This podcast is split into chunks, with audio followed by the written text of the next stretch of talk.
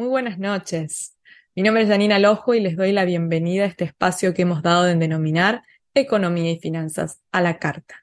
En primer lugar, quiero agradecer a RSC Radio por la oportunidad. Pero sobre todo, les quiero agradecer a ustedes, que están del otro lado y que durante la próxima hora me van a permitir ingresar en sus hogares, en su trabajo o donde quiera que escuchen la radio. Y no solo vamos a compartir un buen momento escuchando música, sino que vamos a tratar de analizar la realidad económica de nuestro país. Tarea nada sencilla y menos en este momento. Ya que ustedes me van a permitir ingresar en su mundo, les voy a contar un poco acerca de mí. Como ya les dije, mi nombre es Janina, yo soy licenciada en Comercio Internacional, tengo una maestría en finanzas, tengo 34 años, estoy casada, tengo una nena de 3 años y hace unos meses comencé un emprendimiento personal que se materializó en una consultora que está principalmente orientada a la pequeña empresa. ¿Por qué a la pequeña empresa? Porque las empresas grandes tienen acceso a un montón de herramientas y un montón de información, mientras que el pequeño comerciante, la señora en su casa, el estudiante, eh, el dueño de una fábrica pequeña en el conurbano o de un, productor agropecuario en el norte de nuestro país, vive en una vorágine que no le permite a veces ni siquiera tener tiempo para leer el diario y se queda con pequeños titulares, pequeñas noticias que ve al pasar, pero no tiene ni tiempo de procesar esa información. Sin embargo, todos tenemos tiempo a veces de ponernos con el celular y en ese momento de distracción nos podemos encontrar con un video que nos permita comprender la realidad en la cual estamos sumergidos en este país. Así es como empecé el emprendimiento, llevando la información a través de las redes sociales a todo el mundo, a todo aquel que no tenía antes acceso a esa información. Realmente lo que más me gusta en este momento es poder ayudarlos a ustedes a comprender qué es lo que está pasando y a ver cómo podemos salir adelante. La realidad de nuestro país es que las pymes son el motor que impulsa la economía. Sin ellas, la economía estaría a la deriva. Así que, desde mi lugar, estoy siempre intentando ayudar a la pyme, siempre tratando de ayudar al pequeño inversor, al pequeño comerciante a salir adelante. Ustedes escucharán todos los días un montón de información. Escucharán hablar de dólares, de reserva, de deuda, de importaciones, y la verdad es que hay tantos, tantos temas dando vuelta que nos perdemos. Bueno, vamos a tratar que en estos encuentros de una hora, una vez por semana, todos los viernes, vayamos abordando los temas más importantes que se fueron hablando durante la semana. Vayamos aclarando cuál es el panorama, comprendamos la realidad y veamos de qué manera podemos seguir adelante. Obviamente tuvimos un mes de noviembre complicado, que el dólar, que la inflación. No sabemos ya si va a subir, si va a bajar, dónde estamos. Pero tranquilos, de a poco vamos a ir entendiendo. Vamos a ir a un pequeño corte, vamos a escuchar un poquito de música, vamos a relajarnos, que es viernes, estamos todos muy ansiosos porque mañana juega la Argentina, eso es una realidad también, así que vamos a empezar a relajarnos, que ya en el próximo bloque nos metemos de lleno con la economía.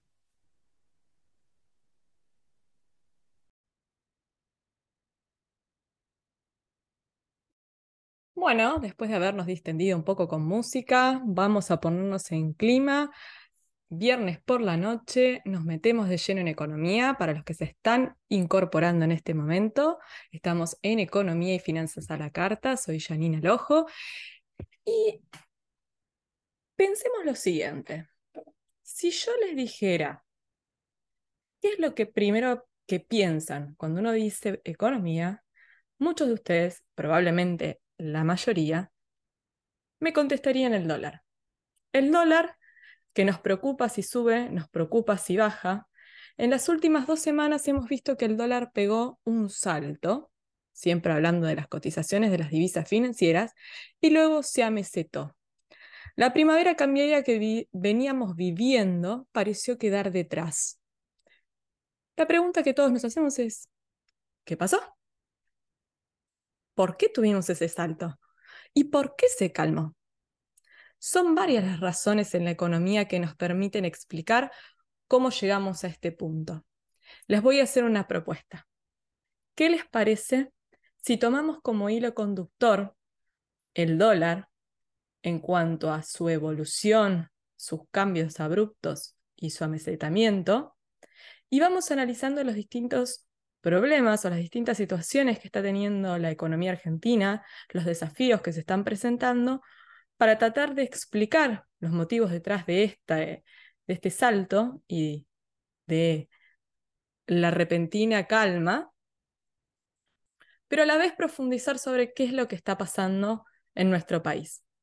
Y finalmente, cerrar con qué podemos hacer si tenemos algún extra, algún peso de más, dónde podemos invertir, más allá del dólar. ¿Qué es lo que nos conviene hacer en este momento? Si están de acuerdo, entonces arrancamos. Probablemente en las últimas semanas hayan escuchado de que hay problemas con las importaciones. Digo en las últimas semanas porque fue cuando salió a darse a conocer en los medios de comunicación. Pero la realidad es que el problema de las importaciones viene ya de arrastre. 2022 fue un año muy difícil para las importaciones y en octubre fue cuando llegamos al meollo del problema.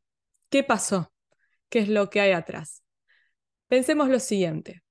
El problema de las reservas que tiene nuestro país es largamente comentado por todos en la televisión, en la radio, y esto incide directamente en las importaciones.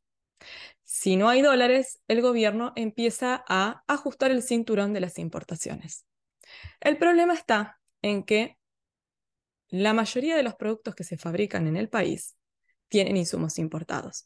O sea, no pensemos esto en, bueno, está bien, cerramos las importaciones, defendemos la industria nacional, porque hoy la que está complicada es la industria nacional. El día jueves, ayer, la UIA hizo pública la conversación que había tenido el gobierno, donde le manifestaba que estaban muy preocupados porque la industria nacional se está por parar por falta de insumo, falta de financiamiento, ya sea local como de los proveedores en el exterior. ¿Pero qué tiene que ver todo esto con el dólar? Bueno, retrotraigámonos un poquito más. Cuando finaliza el dólar soja, que las reservas se habían acomodado un poco, muchos importadores vieron ¿sí?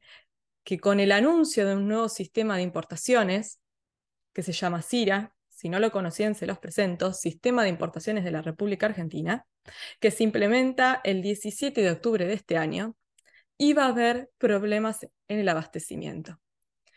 Entonces, ¿qué decisión tomaron muchos empresarios? Y cuando digo empresarios, también abramos el panorama. Pensemos más allá de la multinacional. Empresario es un comerciante que tiene un negocio a la vuelta de, tu casa y donde vos llevas el celular para que le pongan, por ejemplo, el vidrio protector. Empresario es el fabricante de pinturas que tiene una fábrica, una pyme en el conurbano hace más de 50 años y que hoy no tiene el insumo para poder fabricar la pintura, porque el insumo lo trae de afuera. Ese empresario empezó a ver que se iba a complicar cada vez más y cada vez más se iba a poner difícil la situación, entonces, ¿qué decidió hacer? Comenzó a estoquearse. Todo excedente de pesos que tenía lo destinaba a la compra de mercaderías o insumos. Esto tuvo su contraparte en el mercado de las divisas. ¿Qué pasó con el dólar? El dólar estaba tranquilo e incluso había bajado. ¿Por qué? Porque todos los que tenían excedentes en pesos estaban volcando sus, sus pesos a la compra de mercaderías e insumos. Veámoslo con un, un ejemplo bien práctico. Cuando empezamos a escuchar que iba a haber problemas en las importaciones, muchos en su casa habrán dicho, aprovechemos y compremos que necesitamos tal cosa, no vaya a ser cosa que mañana no haya. Y el otro problema era, tampoco sabemos cuánto va a valer mañana, porque tenemos la inflación. Y ya vamos a hablar de la inflación y cómo afecta al dólar. Pero sigamos en esa línea de pensamiento. Si uno en su propia casa dice, no sé si mañana va a haber, por ejemplo, el aire acondicionado que necesito y tampoco sé cuánto va a valer. Y justo veo una promoción y para colmo lo puedo comprar en cuotas, en vez de ir y comprar dólares, voy y me compro el aire acondicionado. Bueno, probablemente usted haya comprado el aire acondicionado, si podía, o compró también una televisión, pensando que venía el mundial, dijo aprovecho y me compro un televisor, o aprovecho y me compro una heladera nueva porque la que tengo está complicada, ya en cualquier momento me abandona. Todos hicimos quizás alguna de esas compras que necesitábamos o dijimos, vamos a arreglar, vamos a arreglar un poco la casa, aprovechemos y pintemos, porque después, más adelante, no sé si vamos a poder. Bueno, pero llegó un punto en que ya habíamos comprado lo que necesitábamos, en que ya habíamos arreglado la casa como la teníamos que arreglar, en que nos habíamos quizás escapado un fin de semana largo previendo de que más adelante iba a estar todo muy caro para irnos de vacaciones.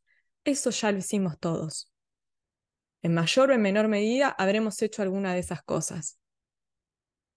Las empresas hicieron lo mismo, compraron productos, se estoquearon, pero llegó un punto en que ya no tienen más productos para comprar ya no tienen la posibilidad de seguir estoqueándose, ya sea porque llegaron al límite de la capacidad de lo que podían estoquearse o porque ya no hay, como le está pasando a muchos fabricantes, a muchos industriales. Ya no hay productos para comprar, ya no hay insumos. ¿Por qué? Porque se rompió la cadena de abastecimiento porque no están pudiendo ingresar los insumos al país. El resultado es, tengo ahora el excedente en pesos, no puedo comprar más mercadería. Cuando pueda, si en algún momento puedo, no sé cuánto lo voy a pagar.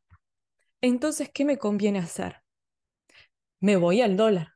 ¿Por qué? Porque si yo lo que voy a comprar no sé cuánto voy va a valer, lo más probable es que los precios suban, me vuelco al dólar como una, una manera de protegerme. Nosotros siempre buscamos el dólar como un refugio de valor y de esa manera asegurarme que el día de mañana, cuando quiera comprar, lo pueda hacer. Ese es uno de los motivos por los cuales podríamos explicar que de golpe las divisas financieras, que son las que operan entre privados y que se rigen por la oferta y la demanda, suban. Pero no es el único motivo. ¿Cuáles son las divisas financieras? el famoso contado con liquidación y el famoso dólar bolsa o MEP. Estos se rigen por la ley de la oferta y la demanda. A mayor demanda, igual oferta, sube precio. A mayor demanda, menor oferta, sube el precio. Pero, para hablar del CCL, como se conoce el contado con liquidación, y del MEP, vamos a esperar y lo hablamos en el próximo bloque. Quédense ahí. Escuchemos un poquito de música y seguimos.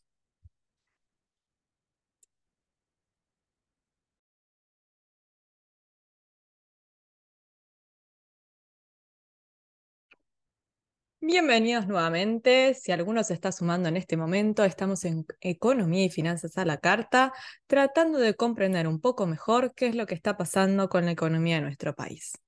Qué tema difícil para un viernes a las 8 de, la noche.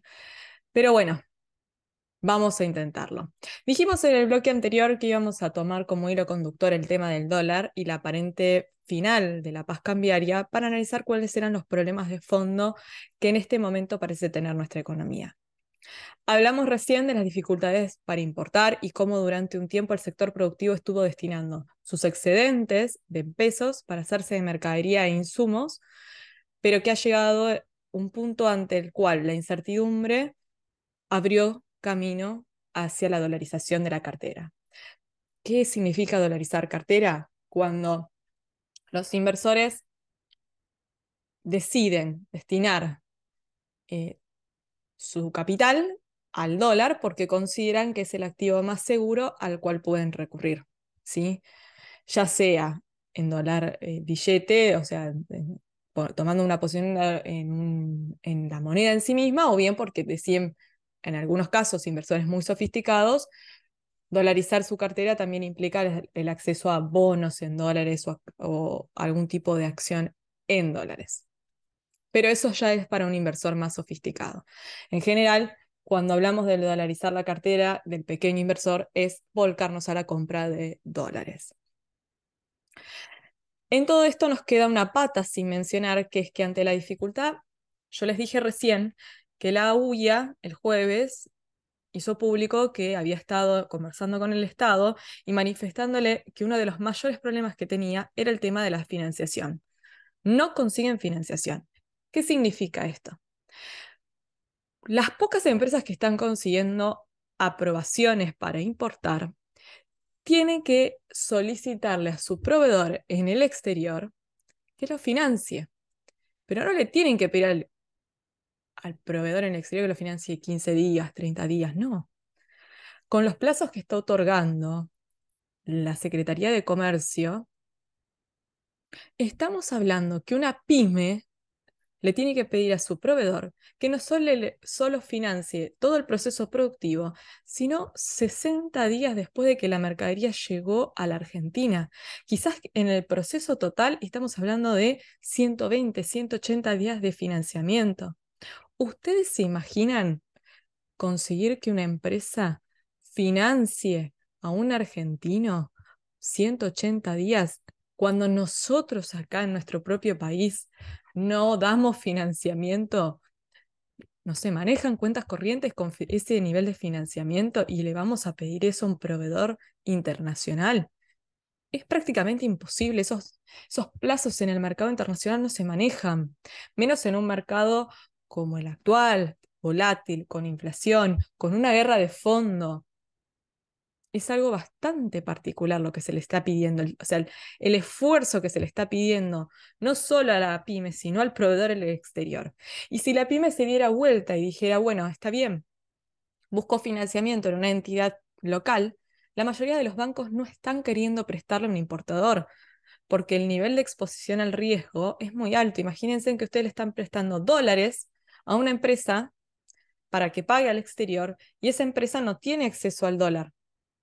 Entonces, si pasa cualquier cosa, si se produjera un desequilibrio en el mercado cambiario, quizás esa empresa nunca le pueda devolver al banco el dinero. Conversando con distintos importadores eh, durante esta última semana, me, comentaban que los bancos privados ninguno le está queriendo prestar en dólares. Solamente el Banco Nación tiene una línea especial, pero no es para todo el mundo y obviamente hay que reunir ciertas condiciones. Para una pyme, todo es muy cuesta arriba. Ahí es donde tenemos que hacer la diferencia. En general, cuando se piensa en las empresas y en los problemas de las empresas, nos imaginamos al conglomerado, a la multinacional, pero no. En nuestro país, la economía se mueve a través de pymes, de empresas pequeñas, que no tienen una estructura financiera como para poder hacer operaciones tan complejas. Y esto nos permite entrar en el tema de, por ejemplo, las divisas financieras. Yo les dije, cuando hablamos de divisas financieras hablamos del contado con liquidación, que comúnmente lo van a escuchar nombrar como el CCL, o el dólar bolsa, también llamado dólar MEP. Para una empresa pyme, hacer operaciones en el CCL es algo demasiado complicado teniendo en cuenta que implica tener una cuenta en el exterior a donde poder recibir los dólares resultantes de la operación y desde donde girar al proveedor. Contrario a las creencias populares, no es tan fácil para una pyme abrir una cuenta en otro país. Actualmente, la mayoría de los países han establecido muchas regulaciones para prevenir todo lo que es el lavado de dinero. Esto está más bien orientado a evitar que se puedan eh, financiar, cualquier tipo de actividad delictiva, ¿no es cierto? Terrorismo, narcotráfico. Entonces, para poder abrir una cuenta en un país siendo un extranjero, hay que llevar una cantidad de documentos y reunir una serie de requisitos que no es tan fácil. Probablemente muchos me están escuchando y me dirán, Janina, por favor, todos sabemos existen los paraísos fiscales. Sí, es verdad. En esos lugares no importan los orígenes de los fondos. Sí, es verdad. Pero también hoy día hay muchos países que han impuesto medidas restrictivas para operar con estos paraísos fiscales. ¿Qué significa esto? Que quizás tu proveedor del exterior, no, por más que vos tengas la cuenta y tengas los dólares, no pueda recibir el pago porque le generaría un problema recibir un pago de un paraíso fiscal. Entonces no es tan fácil. Con el nuevo sistema de importaciones que se implementó, las empresas tienen la posibilidad de pagar con dólar billetes, o sea, con sus propios billetes, las operaciones. Y así no tener que esperar. Entonces, ustedes me genial, ahí tienen, que pongan los dólares y que, que giren. Bueno, no es tan fácil. Primero porque no hay muchas pymes que tengan en el banco depositadas, depositados dólares. ¿sí?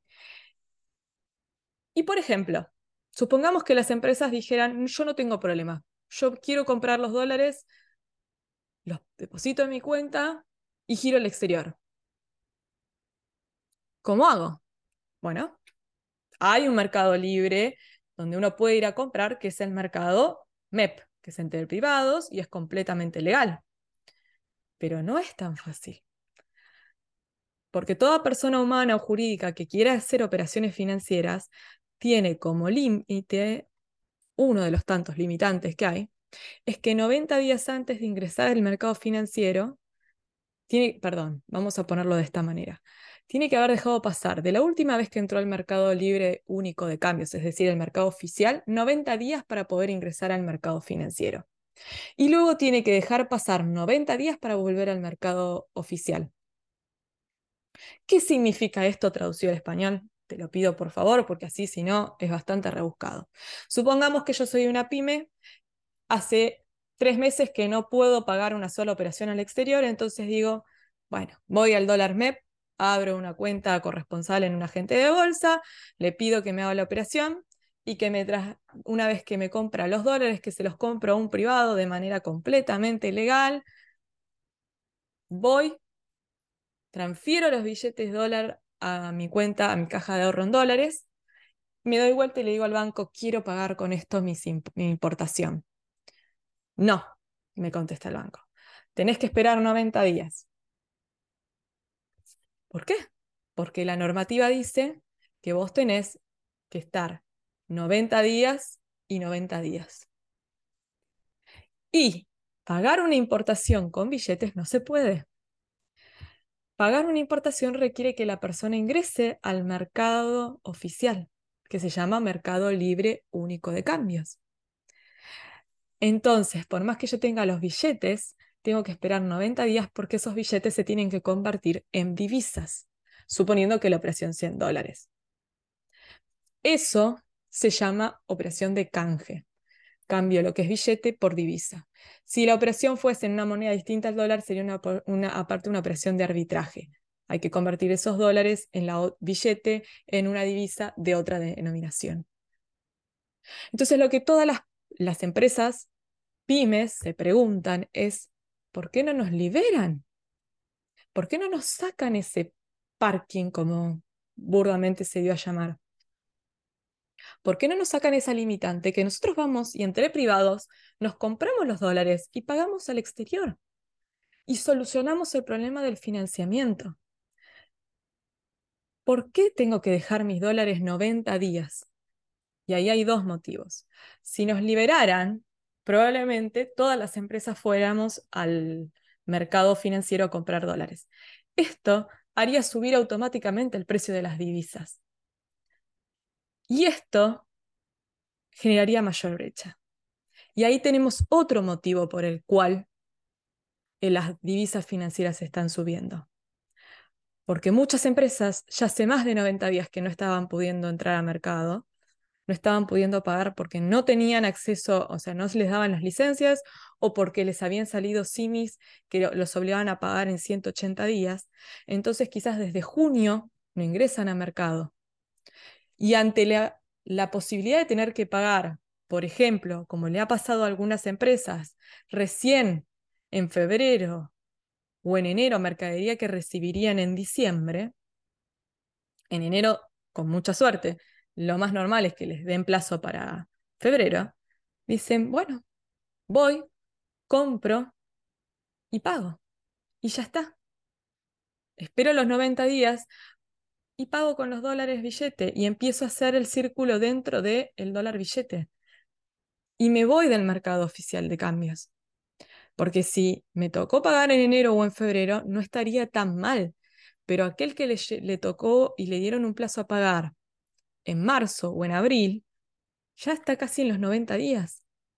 Con, otra, con otro condicionante, si tu proveedor se demora en la entrega y la mercadería llega al país en vez de en diciembre, en enero, a vos te corren la fecha de, pago, porque la fecha de pago está atada a la fecha de, arribo de la mercadería y de oficialización. Entonces, ahí tenemos otro motivo por el cual el dólar financiero empezó a subir, porque las empresas empezaron a volcar a este mercado. La incertidumbre de no saber cuando vayan a pagar si también van a estar los dólares porque las reservas seguían bajando, era otro de los problemas que empezaron a presionar las divisas financieras. Porque si me tocó pagar en marzo, yo entro ahora, compro los dólares y después si en marzo no me dejan pagar porque no tiene reservas el banco, yo puedo pagarle a mi proveedor. ¿Ven cómo todo se va relacionando y se va atando? De a poquito. Y esto también tiene que ver con otro tema, que probablemente es el que están esperando que les diga. Vos me estás hablando de excedente en pesos y yo gracias si llego a mitad de mes porque no me alcanza la plata y el INDEC dice que la inflación es del 6,3 y yo te puedo asegurar que ni ahí que es el 6,3, todo aumentó más. Bueno, para hablar de ese tema, vamos a escuchar primero un poquito de música, nos relajamos, procesamos un poco todo esto de que es el CCL, el MEP, y en el próximo bloque hablamos de la inflación. ¿Les parece?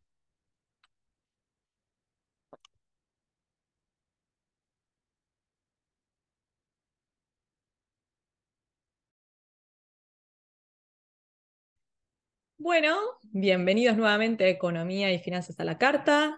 Después de haber hablado del problema de las importaciones y cómo esto está impactando en el dólar, vamos a hablar del otro problema que tiene la economía argentina, que no logra resolver y que también impacta en el dólar, y que es la inflación. El mes pasado, el INDEC informó que la inflación fue del 6,3%, perdón, del 6,3%, con una variación interanual del 88%. Esto significa octubre-octubre. Y un acumulado en 2022 del 76,6%. Ustedes me van a decir, Janina, algo están haciendo mal, porque para mí fue mucho más. Hay que tener en cuenta que cuando el INDEC mide la inflación, lo hace sobre una canasta de productos y servicios donde se estima el consumo de las personas y que probablemente el impacto que uno sienta en el aumento de los precios varía en función a cómo uno consume.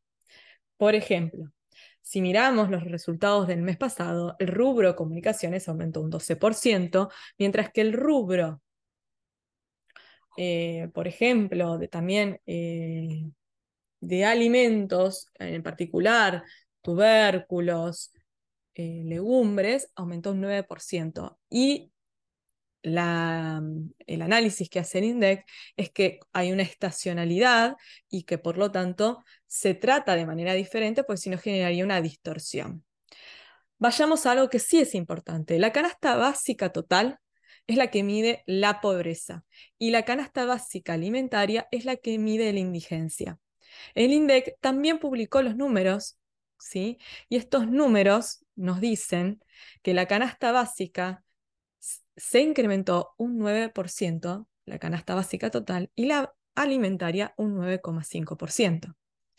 Estos datos lo que nos están marcando es que probablemente cuando conozcamos los niveles de pobreza y de indigencia a fin de año, que se suelen presentar con bastante demora, vaya a ser mucho mayor el nivel de pobreza e indigencia en nuestro país. Ya los privados, por ejemplo, la Universidad Católica, así como también eh, la Universidad de Itela, que se dedican a medir este tipo de índices, hablan de que a fin de año tendríamos un nivel de pobreza cercano al 40%, ¿sí? Esto colocaría a 29 millones de personas por debajo de la línea de la pobreza. ¿Por qué la inflación impacta en el dólar? El dólar es un bien, es un activo más dentro de la economía. Y a diferencia de muchos activos o bienes que se han ido ajustando con la inflación o por encima de la inflación, porque hay rubros que se ha detectado que se han incrementado por encima de la inflación, la mayoría de las cotizaciones financieras han aumentado en lo que va del año en promedio un 60%. Entonces pensemos lo siguiente. Si todo aumenta y el dólar es un bien más o un activo más dentro de nuestra economía, y la inflación está corriendo en lo que va de este año un 76%, ¿por qué el dólar no habría de aumentar? Y ahí vamos entonces a encontrar otro motivo por el cual en algún momento la divisa tiene que ajustar. Y le sumamos un agregado más.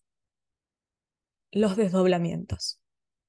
El desdoblamiento cambiario que hace el gobierno genera incertidumbre porque el mensaje que recibe el mercado es no tengo reservas, no quiero devaluar, saco un conejo de la galera a ver si puedo estirar un poco más y evitar el shock devaluatorio. La realidad es que el gobierno devalúa todos los meses el tipo de cambio oficial, haciendo algo que en el mercado se conoce como crawling peg. En promedio, los últimos meses ha estado devaluando un 6%. Y si miramos el presupuesto 2023, el ministro de Economía dijo que para diciembre del 2023 el dólar oficial estaría en 270. Si la inflación proyectada para 2023, según el mismo presupuesto, es del 60%, la devaluación estaría superando a la inflación. Ese mismo mensaje que yo les, esa misma lectura que estamos haciendo ahora es la que hace el mercado. Y le suma una adicional. Ustedes conocen el famoso dólar Qatar, lo habrán escuchado nombrar. Bueno, hoy día el dólar Qatar está más caro que la mayoría de las divisas financieras. Entonces, aquel que tiene que viajar al exterior hace la cuenta y dice, si pago con la tarjeta más de 300 dólares, voy a pagar más caro el dólar que si voy al mercado financiero y lo puedo comprar. Si es uno de los pocos afortunados que aún puede acceder a la divisa financiera, porque les cuento, hay un montón de condiciones para poder entrar al CCL siendo persona física. Ni hablar del dólar ahorro, ese, ese bendito dólar ahorro que este jueves se renovó el cupo eh, para los que quieran comprar dólar ahorro y si pueden comprar dólar ahorro y todavía pueden acceder, por favor, no se pierdan la oportunidad. Pero bueno, si está más barato el dólar financiero, voy a comprar dólar financiero y no voy a ir al dólar Qatar. Entonces, vamos generando cada vez más presión sobre las cotizaciones financieras, que como dijimos, se rigen por la ley de la oferta y demanda.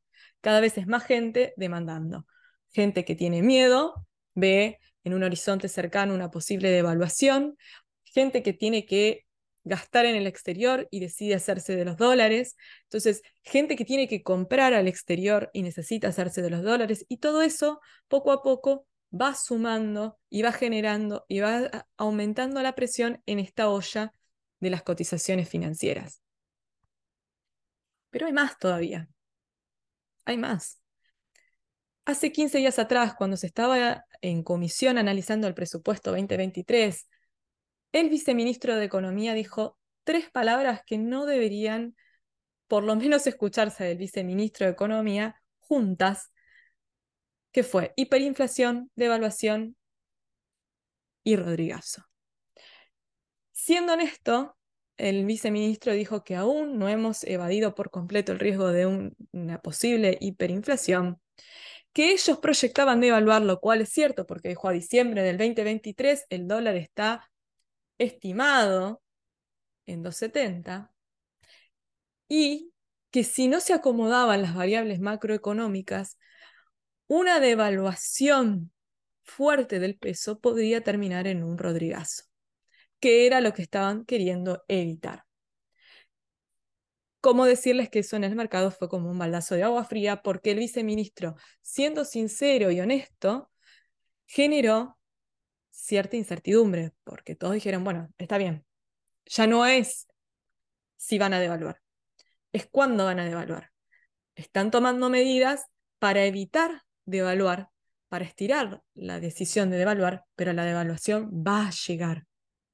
Solamente no sabemos cuándo. ¿Y qué medidas se toman para evitar la devaluación que terminan generando un impacto que, hace este, que genera este amesetamiento en el valor del dólar? Por ejemplo, el dólar soja.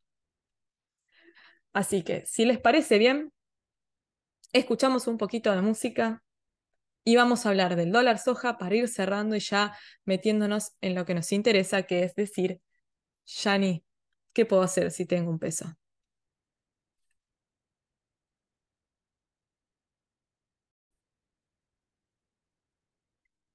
Bienvenidos nuevamente a Economía y Finanzas a la Carta. Como yo les prometí al inicio del programa, íbamos a usar el dólar como hilo conductor para ir explicando problemas que tiene la economía argentina actual que permitieran comprender el salto que hubo en las cotizaciones financieras y a su vez la aparente calma o tranquilidad que se vio durante la última semana. El problema de fondo es la falta de reservas. Pero hablar del problema de las reservas nos podría llevar un programa entero.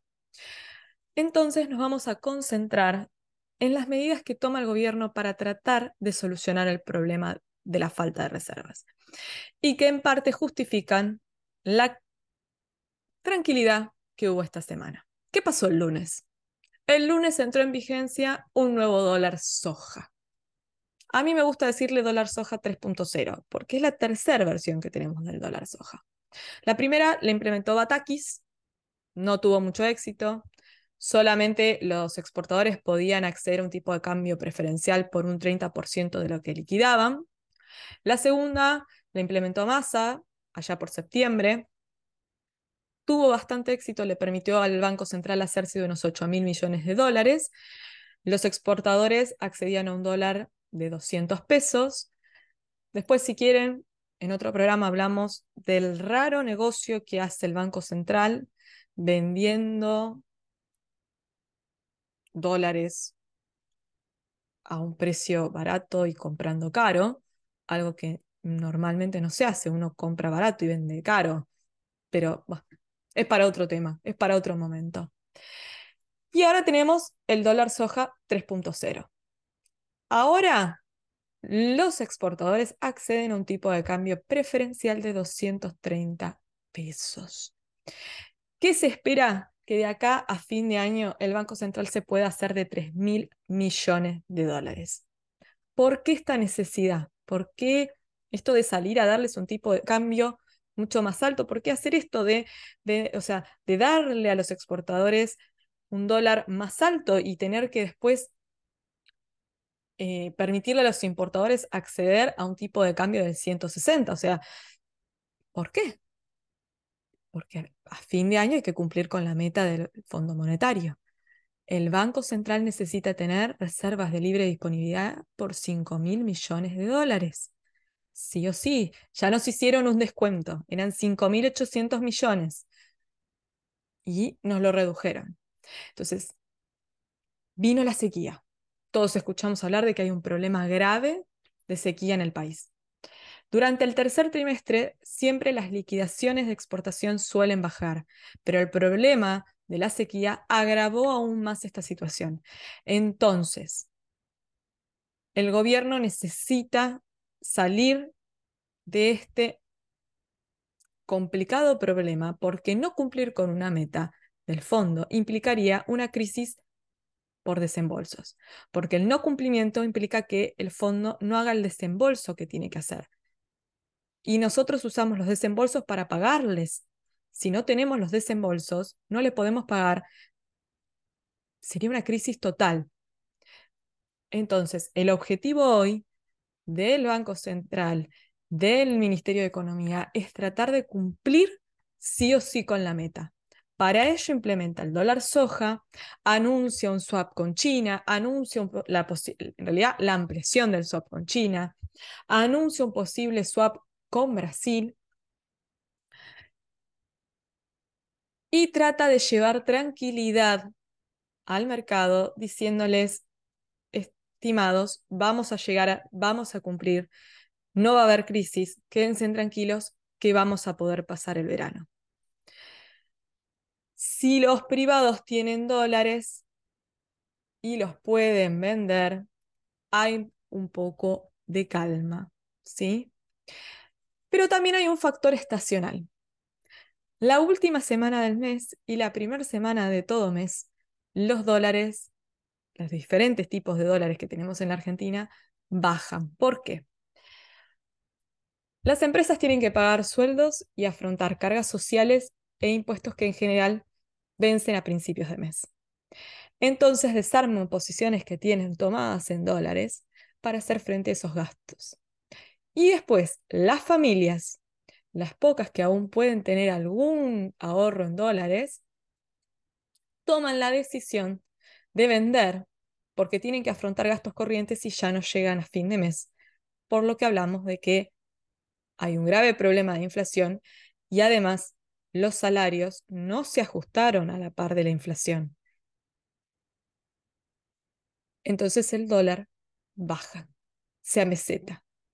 ¿Qué va a pasar a mediados de diciembre? Y habría que esperar y ver. También hay que esperar y ver qué pasa con Argentina mañana, porque el clima mundialista ayuda a la economía. Parece cuento, pero si la Argentina pasa cuartos, la economía está más tranquila porque la gente está más distendida. Es una realidad. Somos un país futbolero. Vamos a escuchar un poquito de música y ya para cerrar les cuento hoy qué les convendría hacer si tienen un excedente y nos despedimos hasta la próxima semana. ¿Les parece? Escuchemos un poquito de música.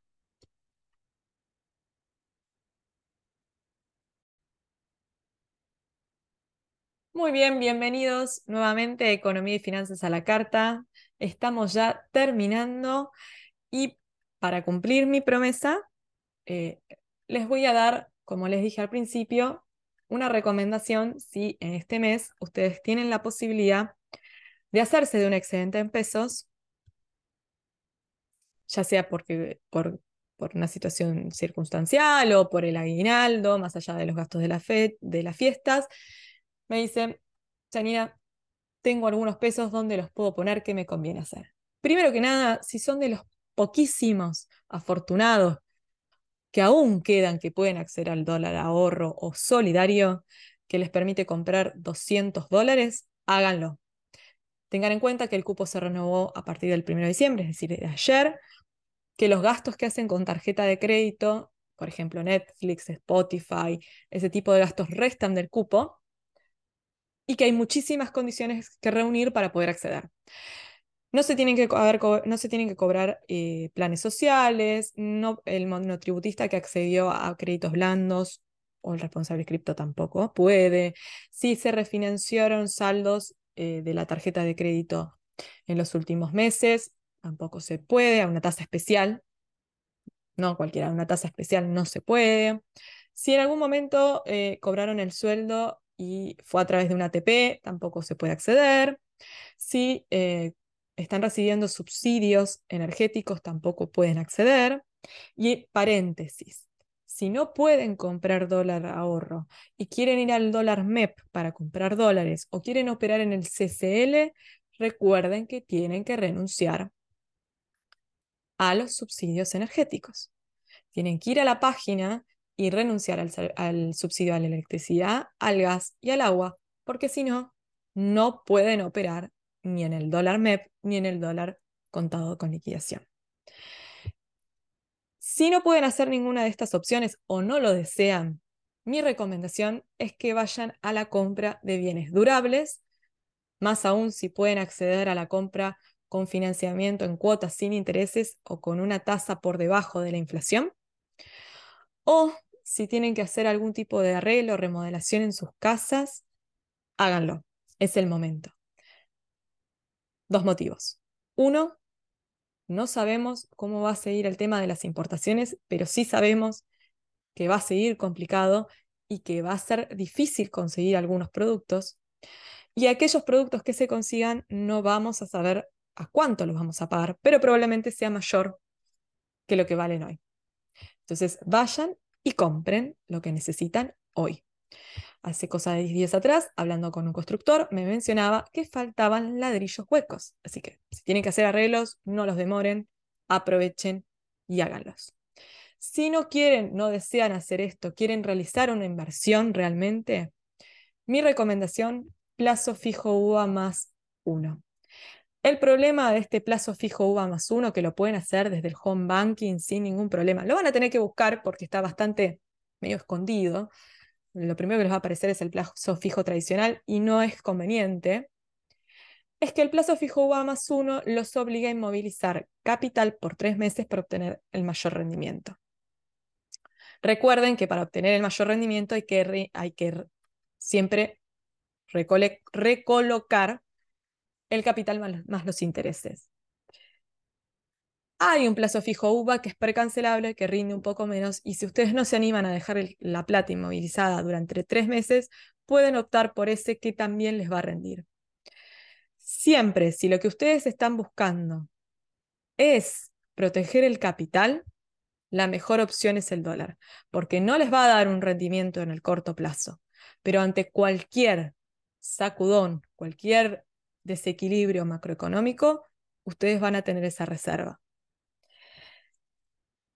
Para ir terminando, los quiero invitar a que vayan y me sigan en Instagram. Ahora les voy a decir mi Instagram. Es arroba mg.yaninaslojo. ¿Y por qué? Porque a mí me gustaría que esto sea un ida y vuelta. A mí me gustaría que ustedes, a través de mi Instagram, me cuenten de qué les gustaría que hablemos en los próximos programas qué temas les gustaría que toquemos en las próximas ediciones. Saber qué es lo que les interesa y de esa manera poder compartir este espacio con ustedes pensando en lo que ustedes necesitan escuchar. Les doy las gracias por haberme acompañado durante esta hora. Para mí fue un placer. Mi nombre es Janina Lojo y esto fue Economía y Finanzas a la Carta.